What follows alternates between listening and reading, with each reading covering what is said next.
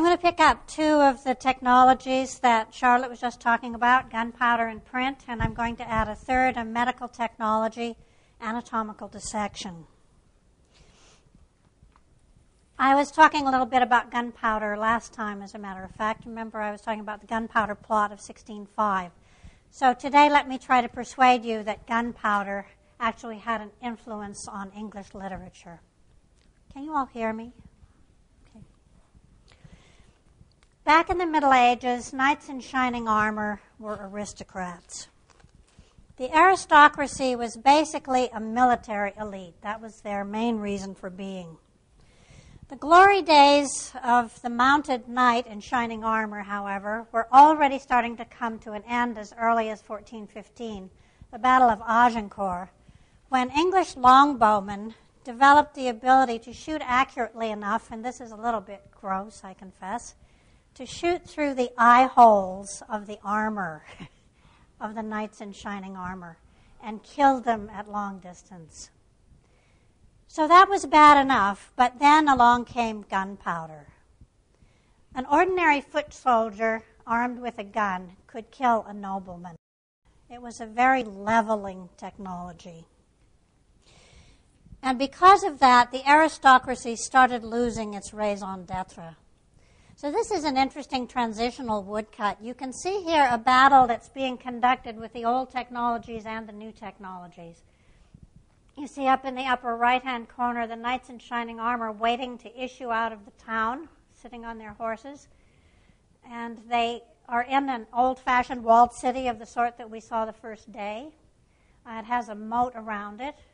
It has a big hole in it, though. Uh, obviously, something has happened to it there. Just below the knights, you'll see that um, there are people who are manning the, the wall, and they're actually throwing boiling oil in pots over the edge onto the people below who have grappling hooks, and some of them have bows and arrows, the older technology. And then down in the lower left, you have cannons. And they have wicker baskets full of cannonballs, and obviously that's what happened to the wall up there. So you can see that this was the beginning of the end for the knights in shining armor. Now, the English aristocracy had always lived on country estates, unlike many of the aristocrats on the continent who always lived in cities. English aristocrats had these big country estates. But as their roles started shifting, the monarchy started encouraging them to move into London and to become courtiers in the royal court.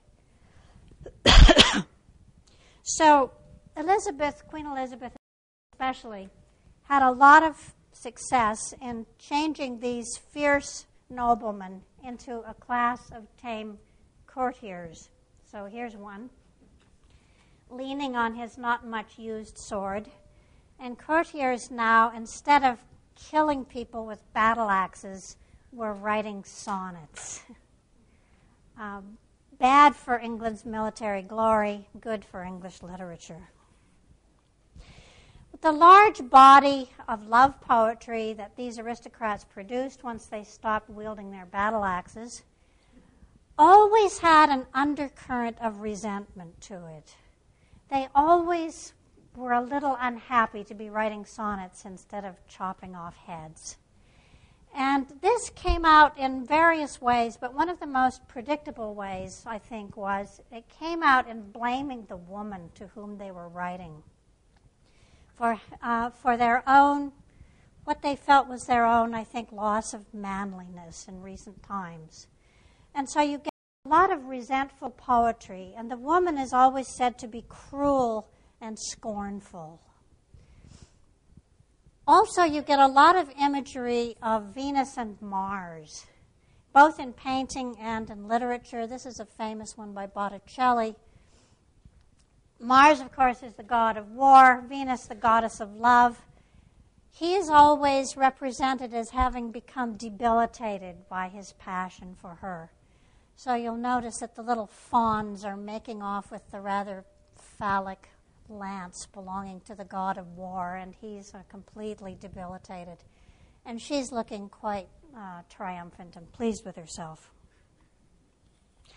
other genres inherited such bitter attitudes towards women. And if you look at the, the literature in England of the first decade of the 17th century, you get a lot of resentment towards women, a lot of uh, misogyny and, and literary anti feminism. So I would argue that if you take a long view of it, this whole attitude towards women ultimately owes something to the introduction into Europe of gunpowder. Then there was print, introduced into England in the 15th century. It mushroomed during the 16th and 17th century. England's first important printer, William Caxton, made a crucial decision to publish only in English. He left the learned books in Greek and Latin to be published by continental printers. And he himself also concentrated on landmarks of English culture. He published a work about King Arthur and his court, uh, A History of England, that classic of English literature, the Canterbury Tales, a collection of English folk tales, and so forth. Caxton's decision to go English gave a huge boost to infant English nationalism. England had been sort of up on the margins in Northern Europe, and now they had a wonderful boost to their self image. So here's a, uh, a theory of mine. You may call it a crank theory, but it is a theory. I think that Shakespeare's methods of building up his plots resemble the technology of movable type. And that is, Shakespeare takes prefabricated plot units that are sort of like pieces of type, and he moves them around into different plays. So, for example, the bed trick is found in All's Well That Ends Well. Worked there, he picked it up and used it again in Measure for Measure. He used twins a couple of times, identical twins in Comedy of Errors and Twelfth Night. He used mistaken identity over and over. He used the jealous husband who mistakenly accuses his wife of being unfaithful to him in four plays. Very much the technology of breaking things into small units and then reusing them. Elizabeth Eisenstein, a scholar of print who taught at Penn State years ago, um, had a theory that print revolutionized reading habits. And what she meant was that when books were scarce, when they were written on vellum, when they existed in monasteries, it was very difficult for the average person to get access to books at all. Uh, you would have to travel long distances to go from monastery to monastery to see a number of books on the same subject. You would have to get access once you got there. You'd have to know how to read to start with, which not too many people did. But when print came along, the ordinary person suddenly had access to many, many books in his or her lifetime. And Eisenstein argues that the whole method of reading changed, and therefore the whole, she extends this one step further and says the whole method of thinking changed to a more analytic kind of thinking. Because when you could see only one or two books a year, or even less than that, you tended to read and reread and reread the same book and make notes on it make little glosses on it, write commentaries on it, discuss it with your fellow monks, um, rehashing and rehashing the same couple of books. But when you had access to hundreds and thousands of books, you tended to, and you also had easier access to indexes, which also came in at this time. You tended to be able to pick out what you wanted in each book and find the similar topic in a number of different books.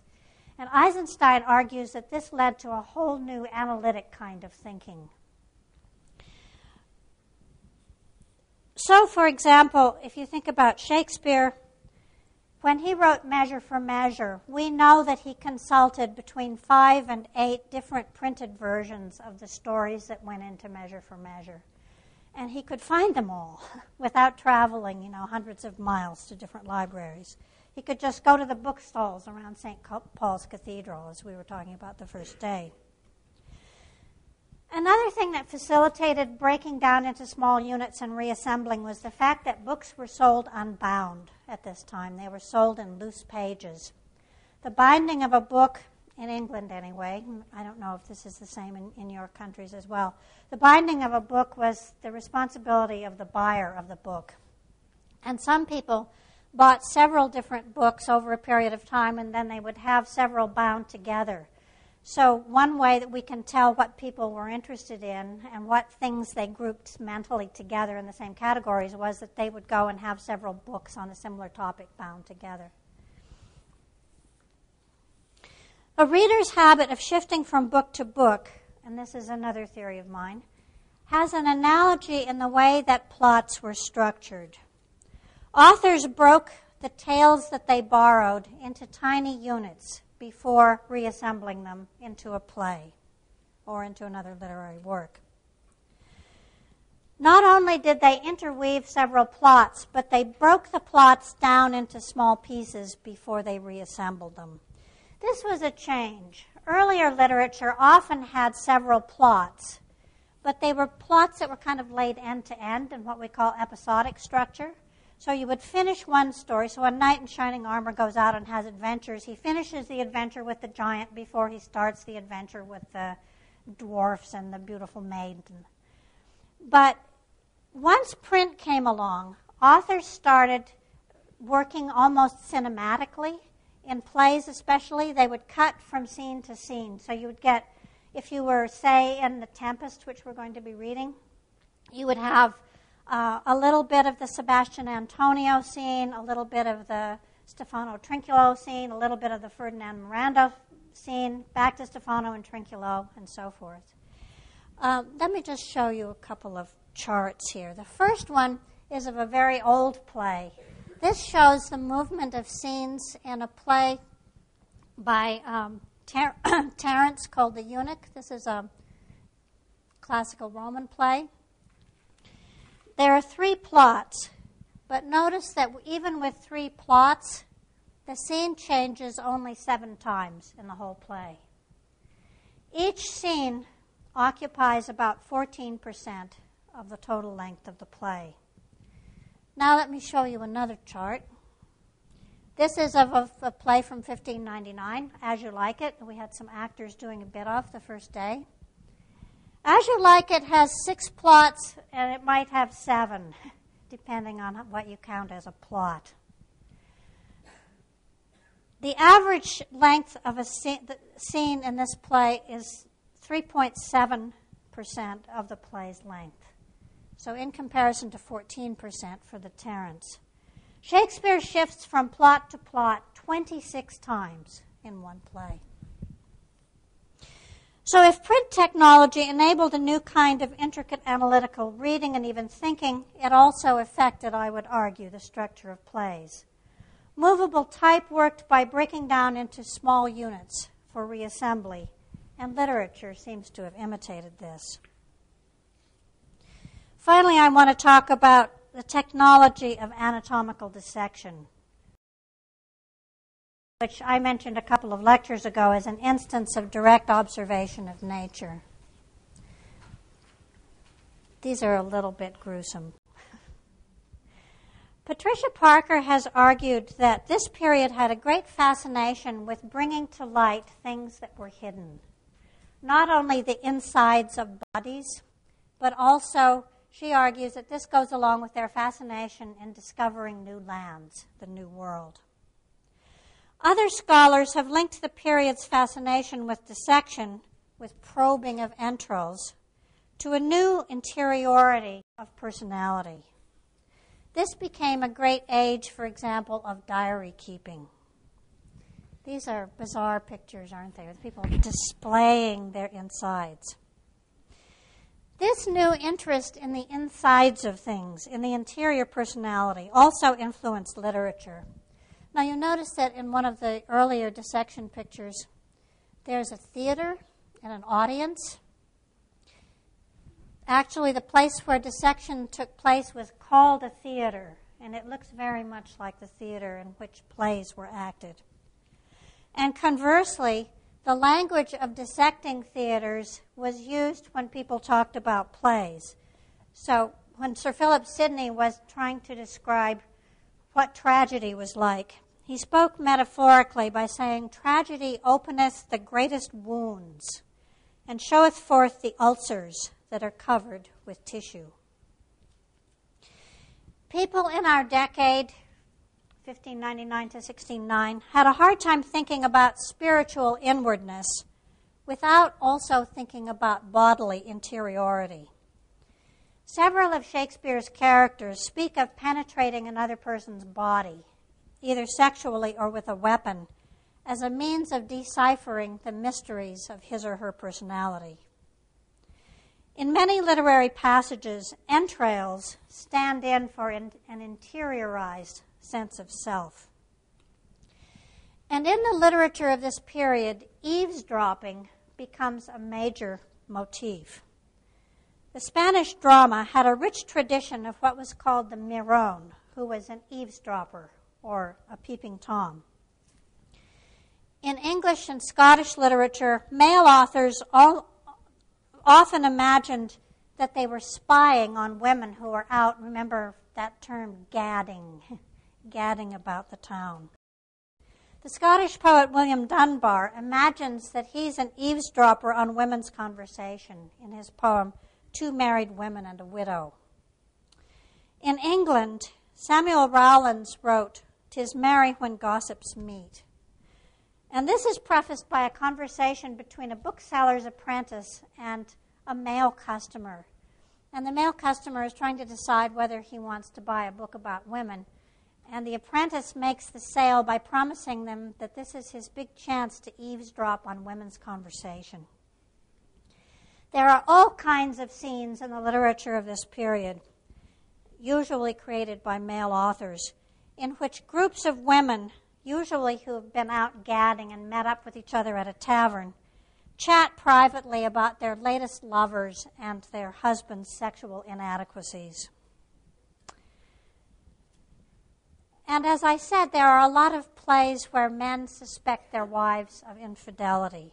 Iago encourages Othello, this is in Shakespeare, play that we're going to read, to smoke out sexual infidelity by spying on his wife. You might argue that literature in general is all about eavesdropping. Reading about other people's lives imagine, uh, allows us to imagine that we're actually peeking into them. But remember, too, that this period in English history was a great age of spying. Remember all the people who were spying on the scandalous Christopher Marlowe? Its literature then is especially rich in eavesdropping, as life was rich in eavesdropping. Here, the arts and technology meet again. Both the anatomist dissecting a cadaver and the author dissecting the personality of a character in a play are propelled by an intense desire to peek inside. Thank you.